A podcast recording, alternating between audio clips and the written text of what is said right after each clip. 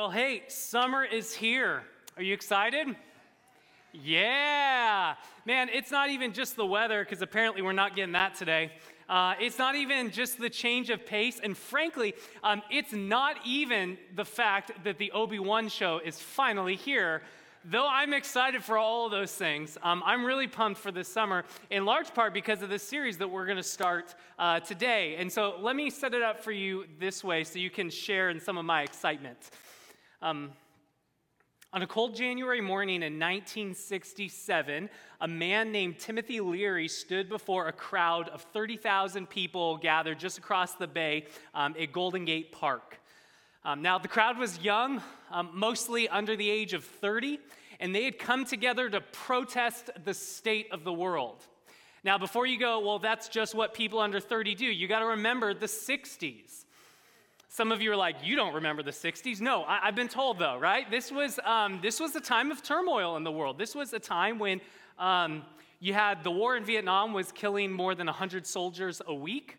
Uh, the struggle for uh, racial equality back home was getting increasingly violent. Um, and then the president that so many looked to for hope uh, had just been assassinated. And so it's in the midst of all of this turmoil um, that Timothy Leary stood in front of this crowd, this young and restless crowd, and he gave his now infamous invitation turn on, tune in, and drop out.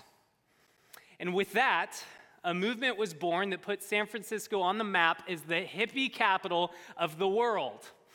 Um, that summer, um, more than 100,000 people dropped out of school, uh, dropped out of work, kind of punched out of the system and the man, and came to the Haight Ashbury neighborhood of San Francisco to turn on and tune in to a new way of living. And they called it the Summer of Love. Um, just out of curiosity, how many of you were there? I, I knew we're close enough. We've got several, yeah. Um, yeah, okay, so this was uh, uh, real talk a little before my time. Uh, some of you are like, no kidding.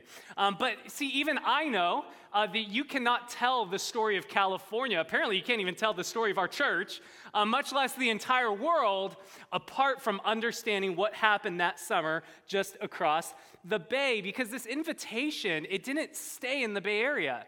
Um, it made it around the world. It made it all the way across the pond um, to four guys with funny looking haircuts uh, that uh, heard the invitation, joined in on this, and they wrote a theme song that really captured the spirit of the summer. The song goes like this All you need is love. All you need is love. All you need is love. Love. Love is all you need. And, and the fact that you're now humming that tune in your head and we'll have that stuck in your head the rest of the afternoon um, shows just how powerful Timothy Leary's invitation was. Um, tune on, turn on, tune in, and drop out not only shaped the lives of an entire generation, um, but it created an entire culture um, that even people like me who weren't around for the original Summer of Love can look back on it with nostalgia for the good old days.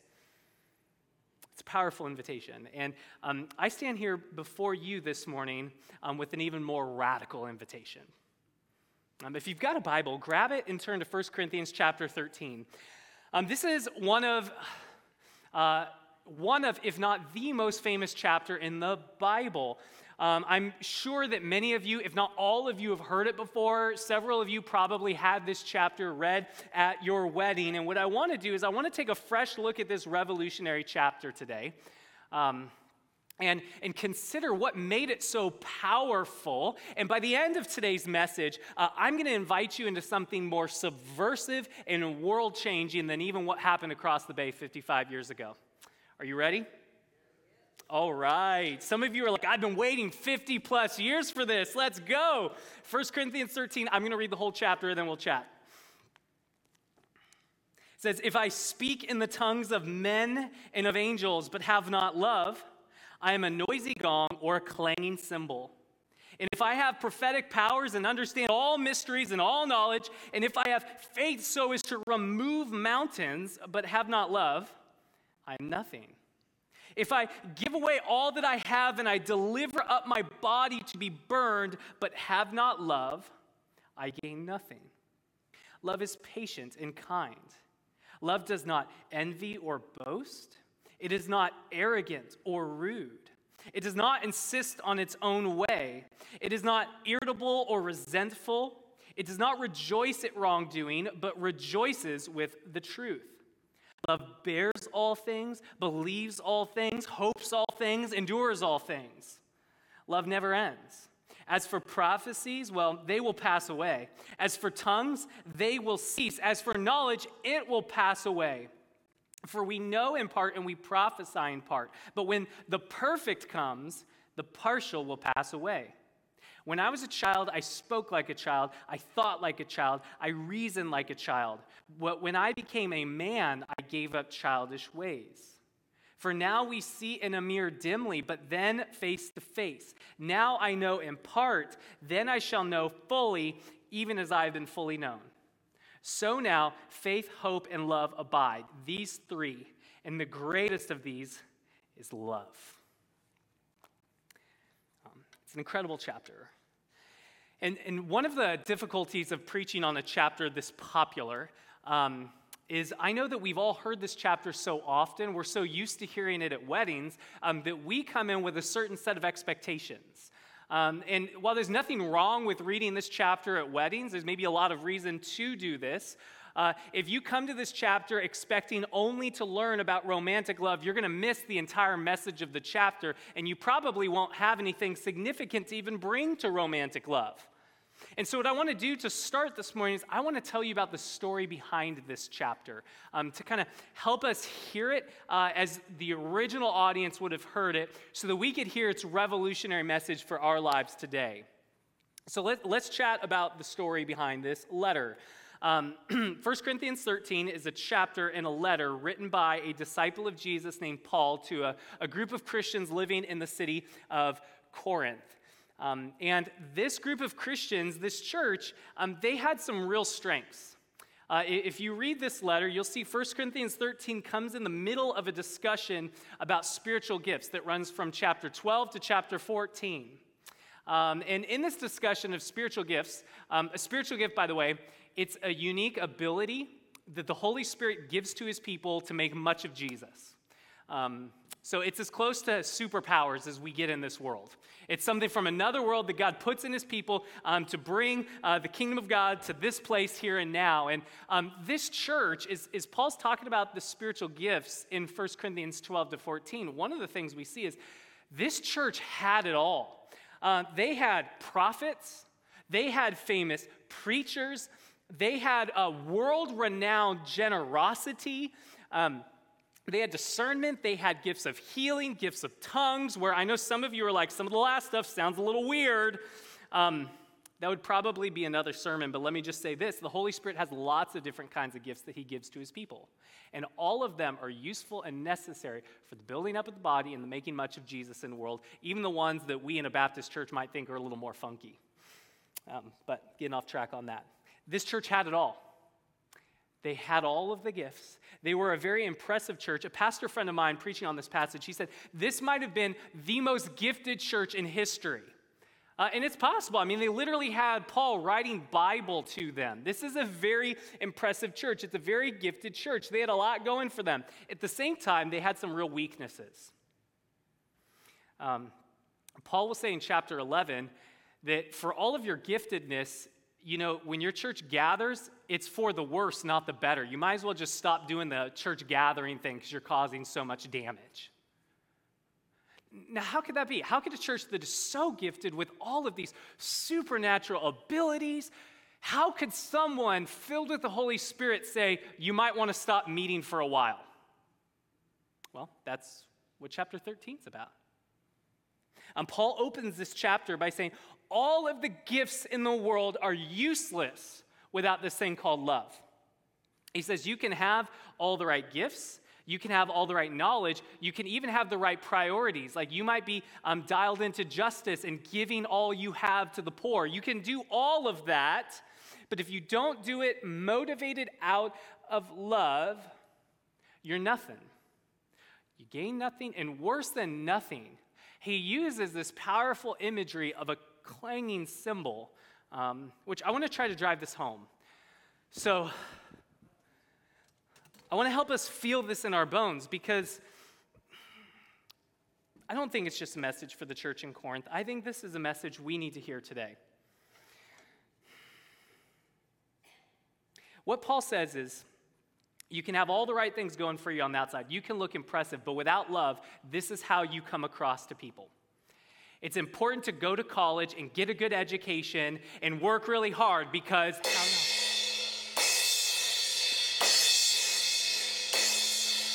Some of you are going to see why no one sits in the front row today he, he says, uh, man, without love, you come across like this. Hey, we need to recognize our privilege and consider how to build systems that would lift up the oppressed because.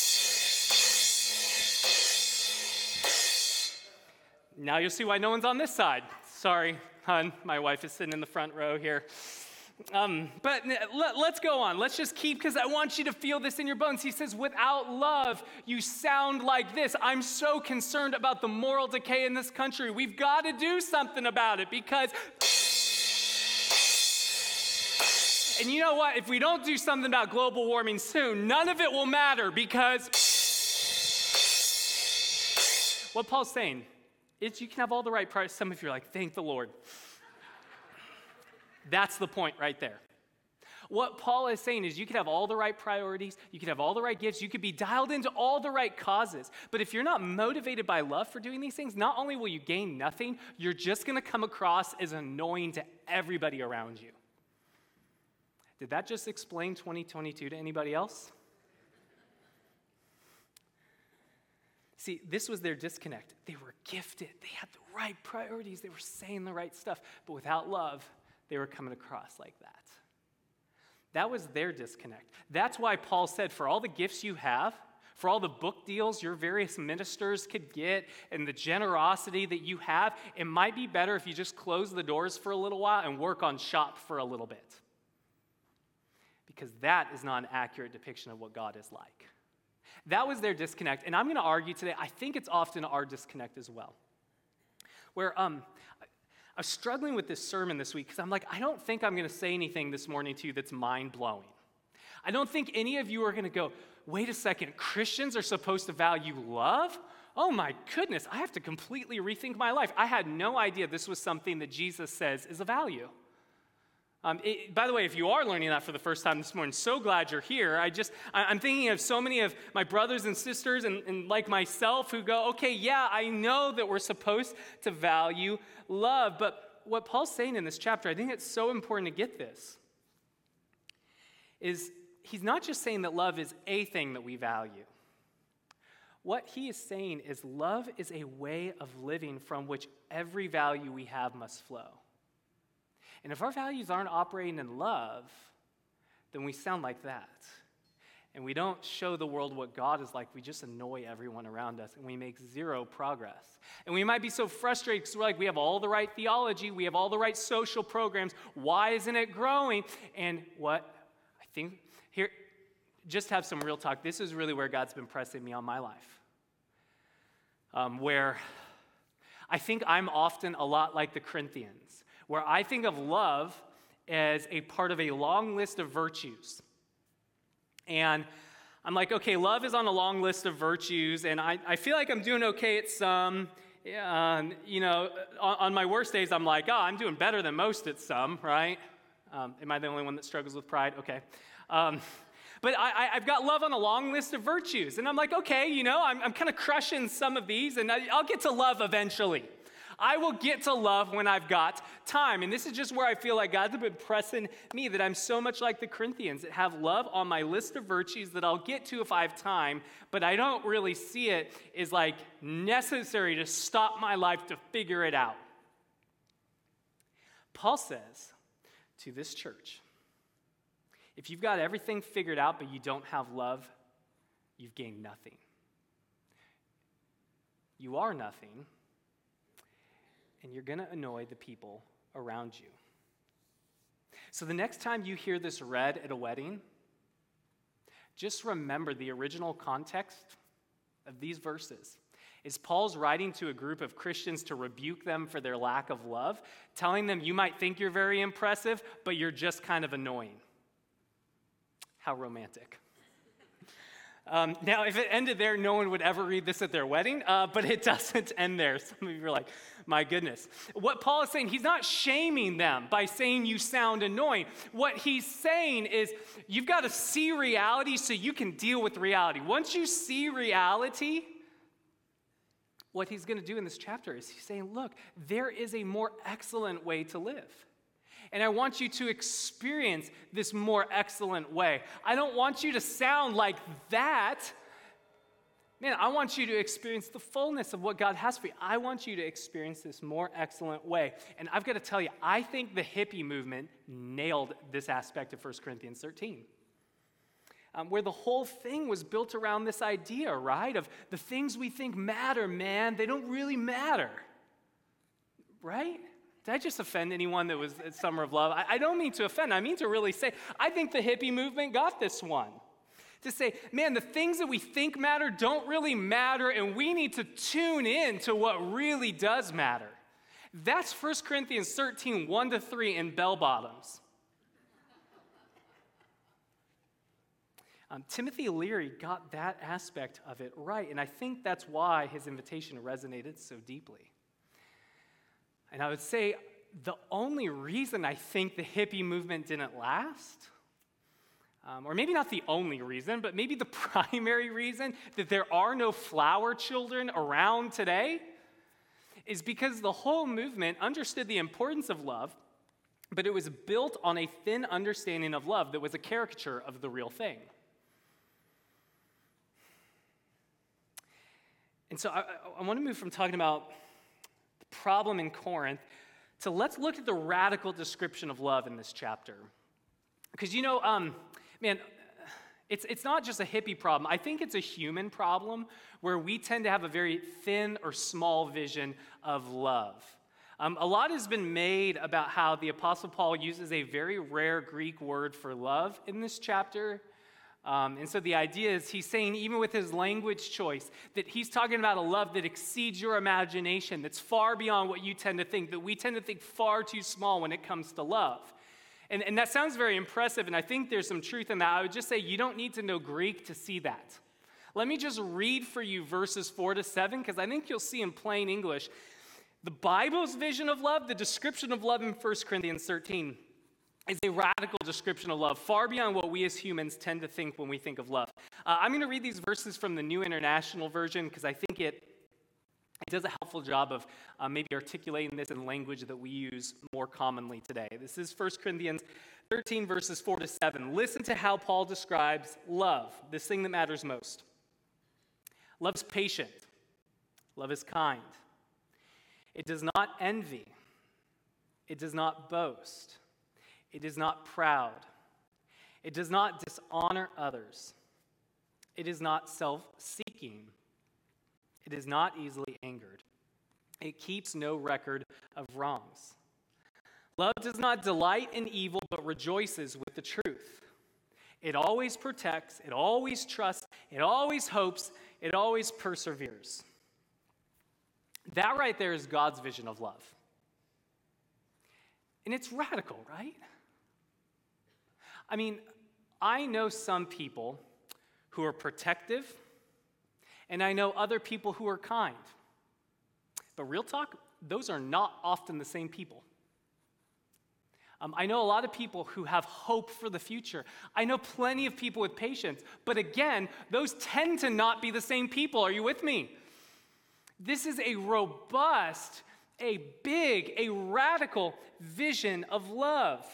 And I think what happened with the hippie movement is the same thing that happens with us today is we don't think this big when it comes to love. We, we grab onto one aspect of this list or maybe a couple that resonate with us and we treat it like that's the whole thing. And so we have a very thin vision of love that's a caricature of the real thing. And it's why, even if we get the importance of love, if we don't get what love is right, we're still going to end up like that. I can do it with my hand too. Um, t- take our, I had a whole section in this. I'm like, let's dissect hippie love. Uh, as fun as that would be, do it offline. Let's talk about our culture today. Let's talk about us. Um, I think in our culture today, we really resonate with the idea about love being kind.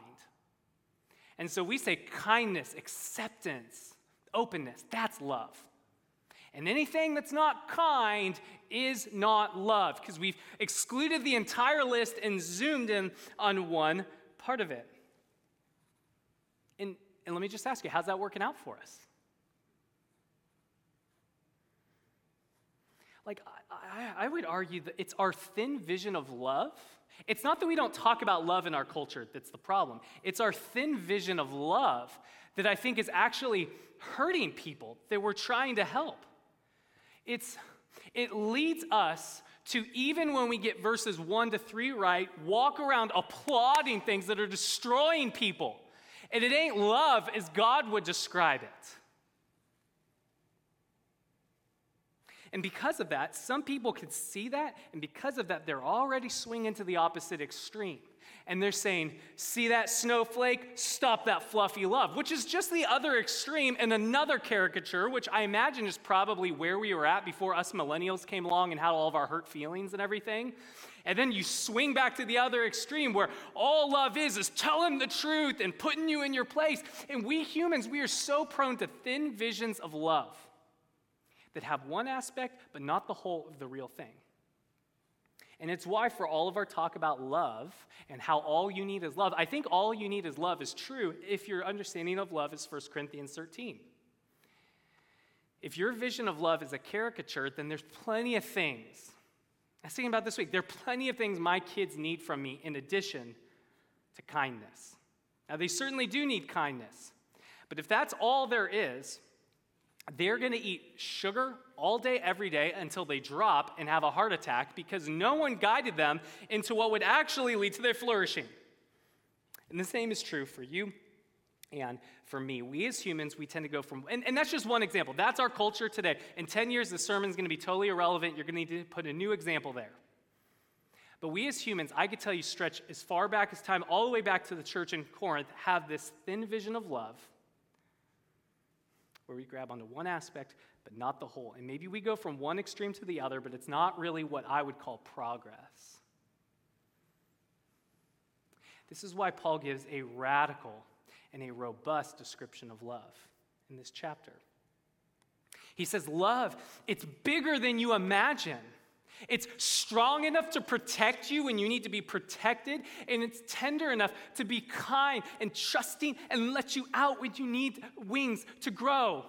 Love is this robust thing that's not any one thing, it is full, it is a big, it is a huge concept. And I think one of the reasons this chapter is so famous is because it's like a glimpse into another world.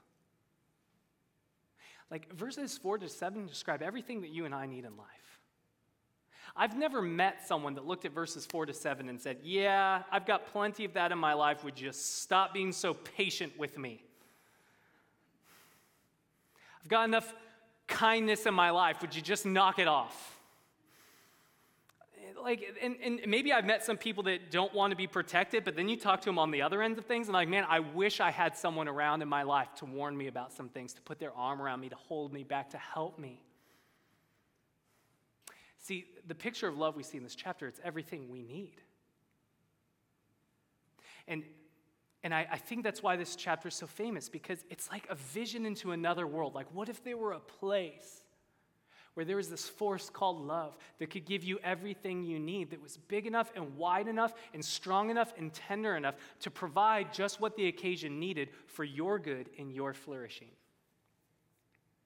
That's why I think this chapter is so famous, because I think in our hearts we know we're made for this.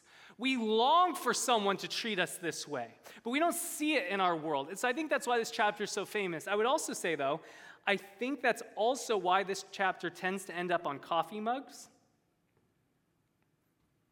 and on pieces of art. And in large part, we tend to punt on actually trying to work it out in our lives. Because I don't know about you, but I was preparing for the series. I was reading verses four to seven. I'm like, who lives that way, man? Like, who actually does all of this? Someone knows where I'm going with this sermon. Um, and, and before I relieve that tension for you, here's, here's what I want you to hear. Um, Paul didn't write this chapter to be some lofty ideal you would hear on your wedding day or in some sermon and go, oh, isn't that nice? And then do absolutely nothing with it. Paul wrote this chapter to this impressive but frankly kind of annoying church to say, look, there is a more excellent way to live. And I'm going to describe it for you. I'm going to make you long for it, thirst for it, go, man, that's how I want to live. I'm going to tell you that you can become someone who is growing in patience and kindness. You can become the kind of person that finds yourself less focused on yourself and more bent out towards others. You can grow in this kind of love. This is where he's going in this chapter. He wants to invite them into this more excellent way. He's not saying, here it is, and you'll never experience it. He says, this is the more excellent way, and you can grow in this if you know the one that Paul calls the perfect in verse 9. See, see, what he says to end of the chapter is he says, hey, look, we're, we're all works in progress when it comes to love.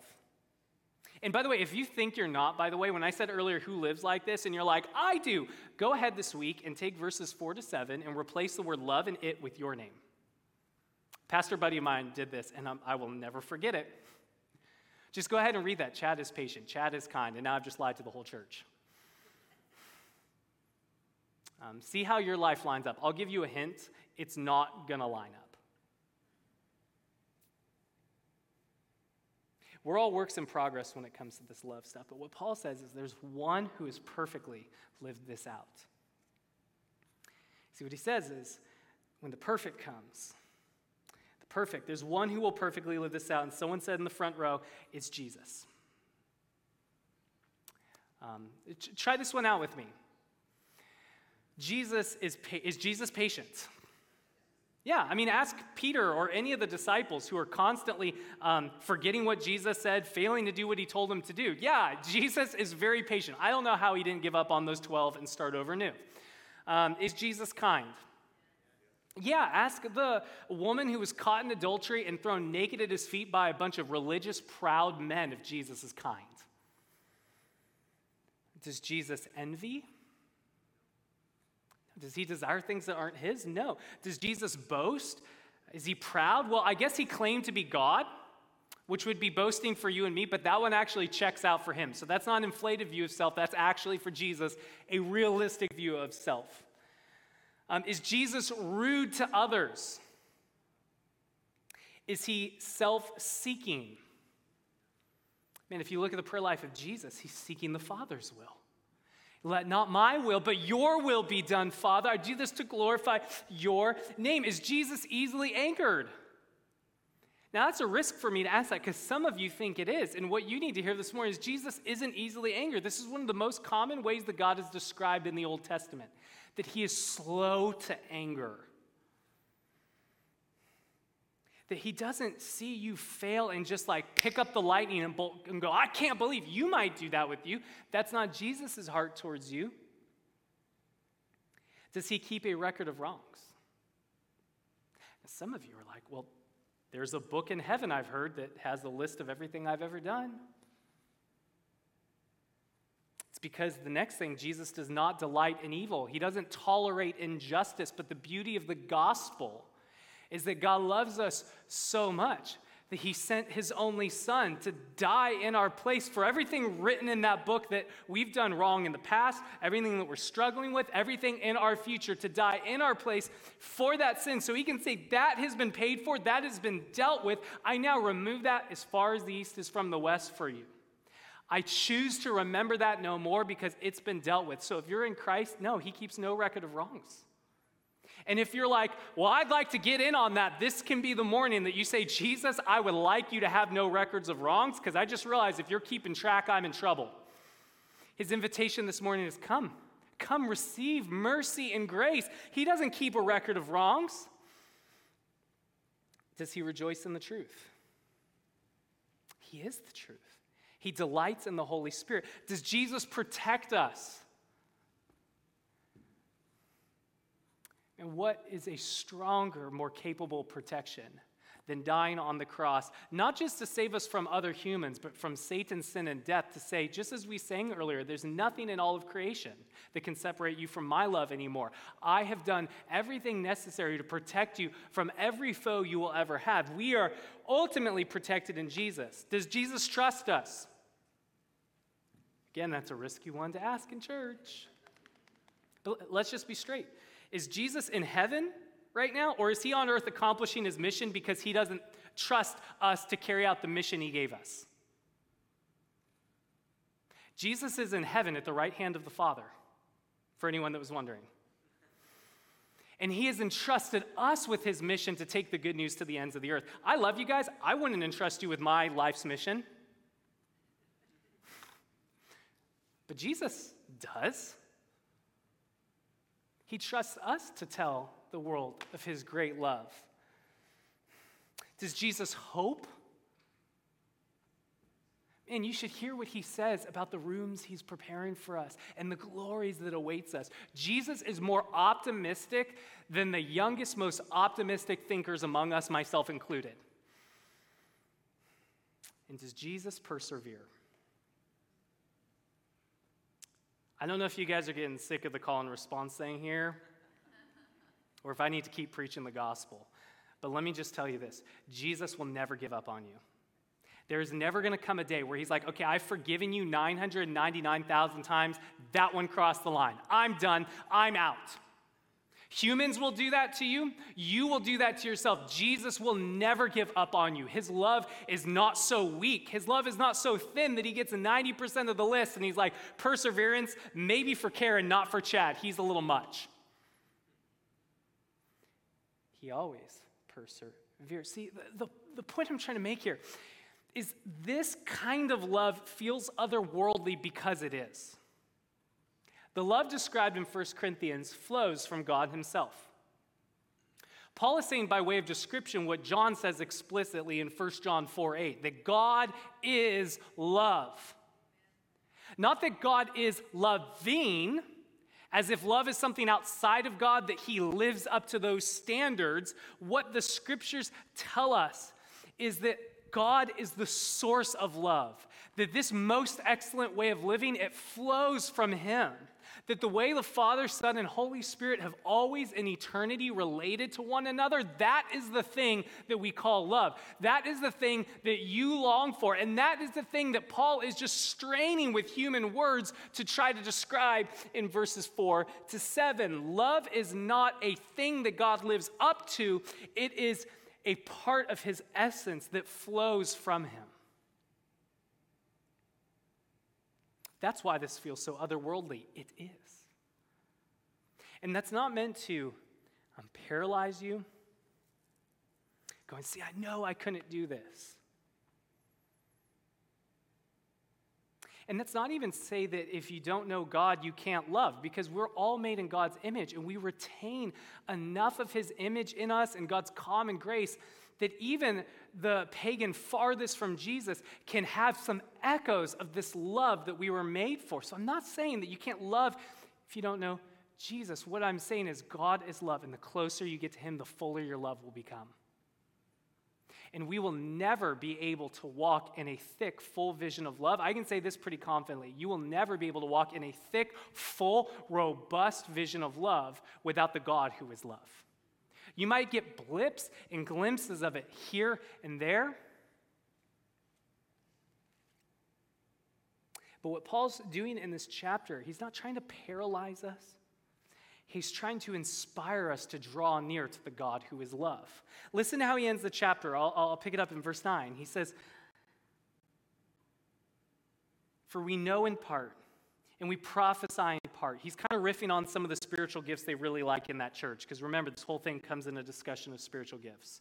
So he's saying, hey, your knowledge, it's really impressive, it's only in part. Your prophecy, that's really impressive, it's just in part. But when the perfect comes, the partial will pass away. When I was a child, I spoke like a child, I thought like a child, I reasoned like a child. When I became a man, I gave up childish ways.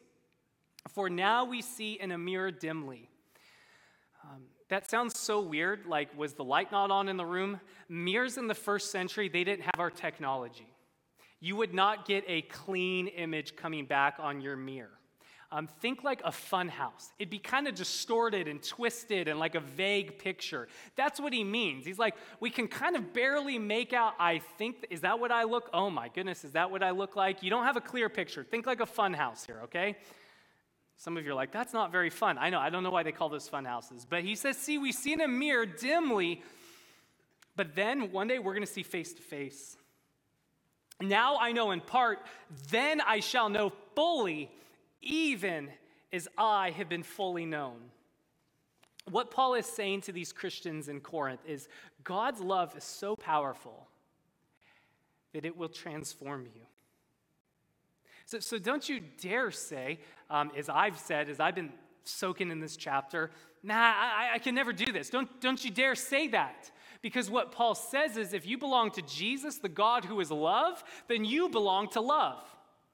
And if you belong to Him, there is coming a day where you're going to see Him face to face. And on that day, when you see Him completely as He is, not through the fun mirror, but completely with no barriers between you, the day you see love expressed in the face of Jesus, you will love perfectly.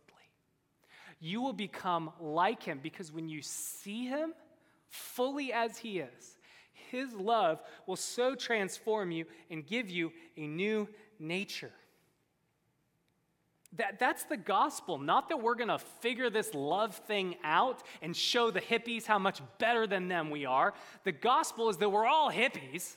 We're all taking a thin view of love, whether it's this aspect or that aspect. And God loves us so much, He sent His Son into the world for flawed humans like us who maybe try our best but are causing great damage in this world. And he says, All of your evil, all of your failures, all of your falling short, I'm going to take that upon myself and I'm going to take that to the grave. I'm going to leave it there and I'm going to give you a new life and a new identity as my son or daughter. And if that's your identity, then you belong to love. And I will bring you safely home to glory where you will love, like 1 Corinthians 13, perfectly and completely forever. That's the gospel. Not that we're going to figure it out, but that God has this figured out and that He is strong enough to transform weak, flawed creatures like you and me. And if that's the case, if seeing Jesus face to face transforms us to love in a new way, and that's the day that we have coming and our future is secure, well, then that means the more you see him here and now, the more you will, um, the more you taste and see of God's love for you in the gospel, which is what we try to do every week here. And hopefully, it's what you're doing every day in the week. The more you see of Christ here and now, the more you see of God's love for you, you will begin to find a sprout, a little leaf of patience, kindness, goodness, protection, lacking rudeness. You will begin to find these things popping out of you. Because when we behold the love of God, it transforms us. And, and sure, in this life, it's going to be imperfect. We are going to be like little funhouse mirrors of love. We're not going to do this perfect. We're all works in progress. But what Paul is saying is, as you behold the God who is love, it has the power to transform you into a person who loves. And slowly but surely, as you get your eyes up, as you get tired of this and get your eyes up onto the God who is love, slowly but surely, by the power of the Holy Spirit, you will begin to live a more excellent way. That's why Paul wrote this chapter. So, maybe we should say it at our weddings. Like, you can do this by the power of the Holy Spirit. If you keep your eyes on Jesus, this marriage can be like a funhouse mirror to the world of God's love. But I would just say it shouldn't just be to our marriages, it should be to our friendships. It should be to our church community. It should even be in how we relate to our enemies. Our enemies should be like, Bob, what's that what's that love that's coming kind of funky through that funhouse mirror there? What are you doing to me there? That, that's why Paul wrote this chapter, so that we could live a more excellent way and shine that light in this world. And so, all of that said, here is the invitation of this chapter give yourself to love. Give yourself to love. If you're a Christian, you already belong to the God who is love. You're going to love like this someday. You might as well start now, right? I, and I know we talk about love in church a lot. This is the biggest challenge with this sermon. I know we talk about, I don't think I've said anything new to you today. I know we talk about love in church a lot, but what if we said enough is enough? What if we said, I'm sick of this? What if we drew a line in the sand and said, enough is enough? I'm sick of living like love is some optional virtue that I'll put on when it's convenient. What if we took this summer, the, the next three months, and had our own summer of love here? Where we said, I'm gonna drop out of everything. I think the hippies got that right. We need to say, enough is enough. What if we dropped out of everything for this summer and said, my sole priority this summer is to grow in love. I want to give myself to knowing the God who is love better. I want to know more of his love, and I want him to press that love into me. I want to live a more excellent way. What if you said to God, God, I'll give you the next three months of my life? And I want to grow in love. I want to know your love. I'll do anything. I'll rearrange my life. Will you lead me deeper into this more excellent way? Think you'd be surprised how he would answer that prayer if you would pray that honestly this morning. And so that's the invitation. Grow, give yourself to love. Stop putting it off and letting it be an optional thing because you might crush it at work. You might have a great vacation. This church might grow to where we fill the sanctuary again. But if we don't do it in love, this is what it will be like. What if we said enough is enough? What if we said, I'm going to give myself to love this summer and see what God's going to do? If you want to do that with me, here's two things, three things I would ask of you. Timothy Leary had three parts. I'm going to take three as well. It's also just a preacher's secret, so three things. Um, number one, I would encourage you, if you're like, I want to give myself to love this summer, I, I, enough is enough, and I want to see what God can really do. Can His love really transform someone like me? Three things you can do. Number one, take verses four to seven and post it somewhere you're going to see it often and read it often.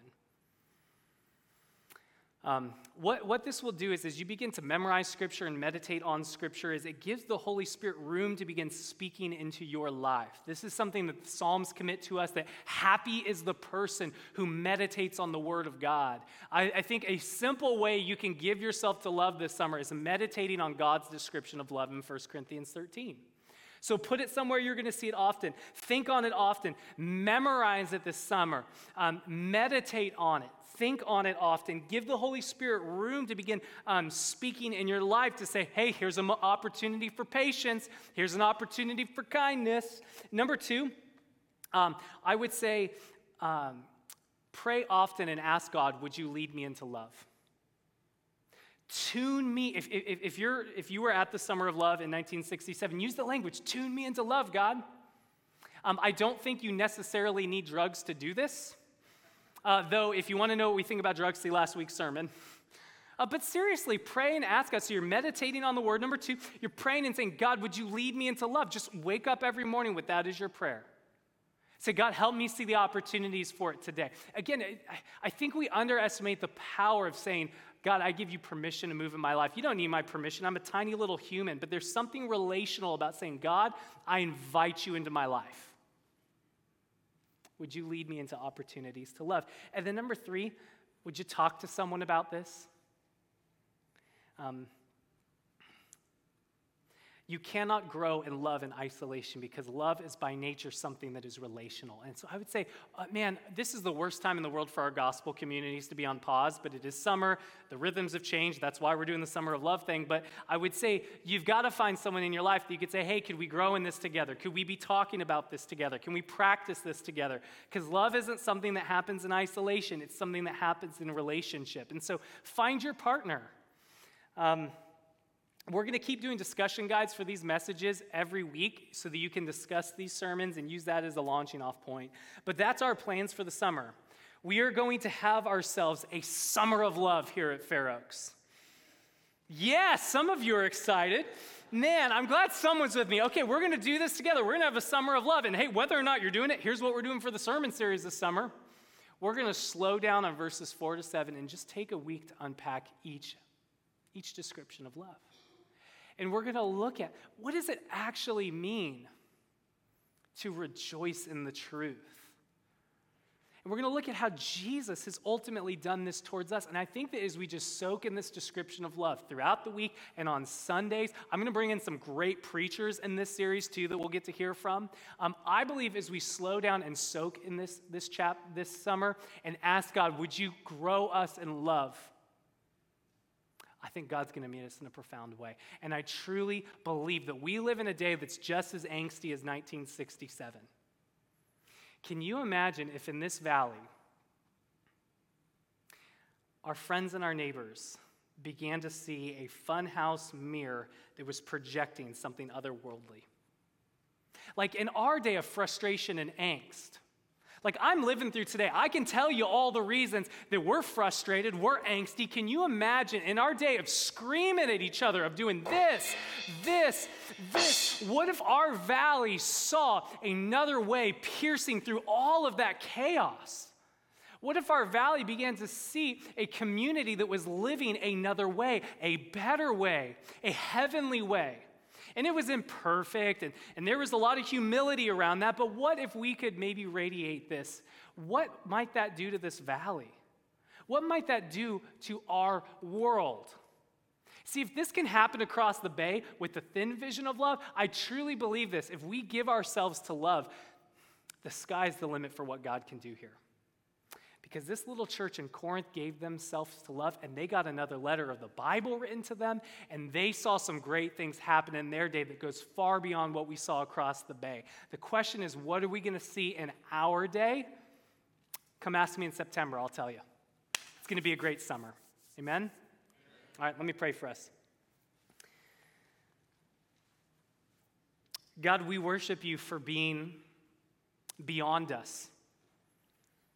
Thank you for being everything we want and we need. Um, God, I ask that you would do a miracle.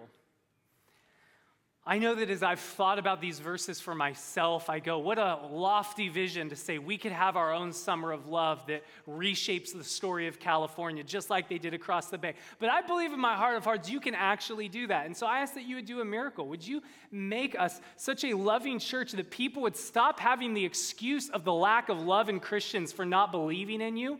That we could go from being. Um, neutral or a barrier to people's faith? Could we maybe become a powerful light that is reflecting your love in this world?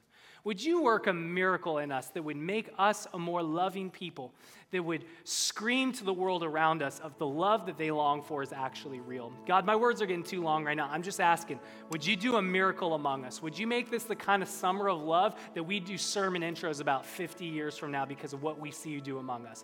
My words can't do it, our services can't do it, but you can do it because you are love, you are alive, and you are real. And so we invite you into this place and ask, would you help us do these things? We give ourselves to you. We love you. In the beautiful name of your son, Jesus, we pray. Amen.